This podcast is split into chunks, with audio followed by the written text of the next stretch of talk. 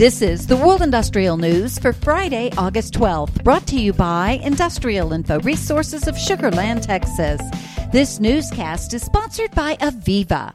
Listen to part nine of their podcast, How to Leverage the U.S. Infrastructure Bill to Modernize the U.S. Power Grid. So, technology is going to come into every aspect of this because we have known to do these things for a number of years, but we simply lacked the basic tools and the basic platform to do them with. That is not true today. We have that technology, and this will be simply applying that technology to a known problem. It should be a very stable and high probability success project. Excellent, thank you. And I know, you know, personally, we've had numerous delegations in from countries over the past few months that are all focusing on this topic and grid modernization. And and Pat, you touch on it, right? I mean, even like the European energy shift and the potential that's there.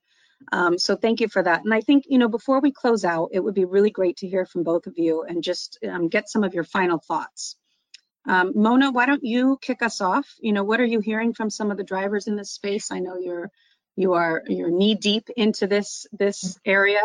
Um, any final thoughts from you? Absolutely. I think I just will reiterate what Pat said about the role of technology. I think everybody hopes and wishes to build transformational infrastructure for our country and generations to come. And we cannot do this if we do not truly build back better with technology. Um, all of us in the advocacy space uh, fought very hard to get software services, digitization, digitalization, monitoring and control language into the Infrastructure Investment Jobs Act. We wanted to make sure that those technologies would be eligible for programs like the Smart Grid Investment Grant Program, um, Transmission Facilitation Program, um, and, and a host of others. And so, you know, when working with the Gridwise Alliance um, and other trade associations, some of the crux of our work is to really convey back to the federal government hey, you said, you know, you said this stuff is eligible now. We want to just make sure as you're standing up these new programs um, that you're hewing to the legislative language and that we are really going to be able to have um, companies be able to deploy this cutting edge technology so that we really can build back better and modernize our grid. Um, another concern is that states um, are really struggling with staff, you know, just post COVID, inflation, supply chain, everything that's just kind of converging right now. Um, states are understaffed and they need staff in order to get these dollars out the door. And so that is why I encourage the stakeholder outreach to them because the more that they're hearing from the folks that are actually steeped in these issues and are helping others uh, troubleshoot them, um, the, the better this money will be spent and the more likely it is to be spent on, on technology. And so I think to the extent uh, if there are companies out there that have government relations teams in the states to really push for digitalization in those state legislatures and make sure that that is a theme that is running through your commentary um, with with these states.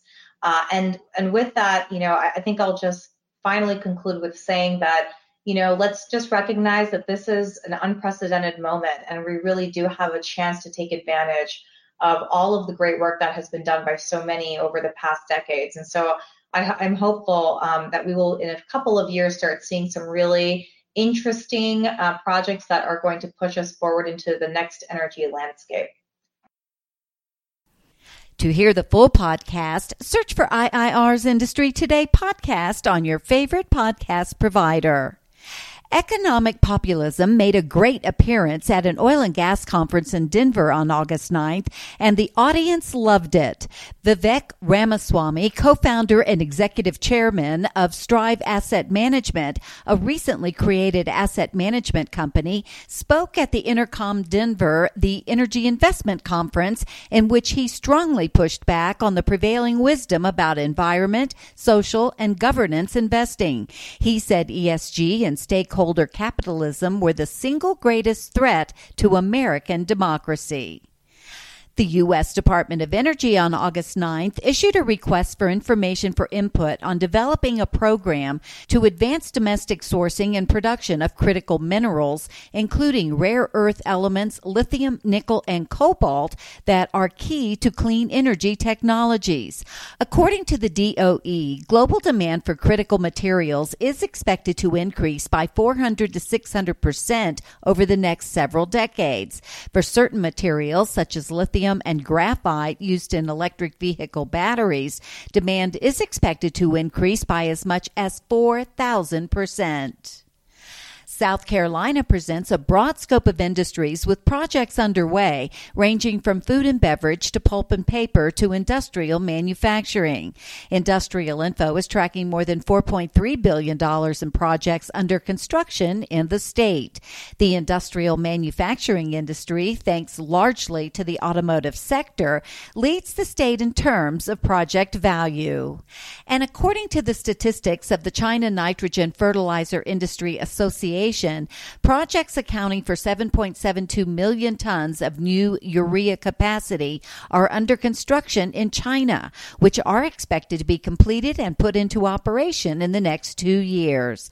For details on these and other breaking news, read the full stories at www.industrialinfo.com. I'm Peggy Tuck, reporting for Industrial Info News.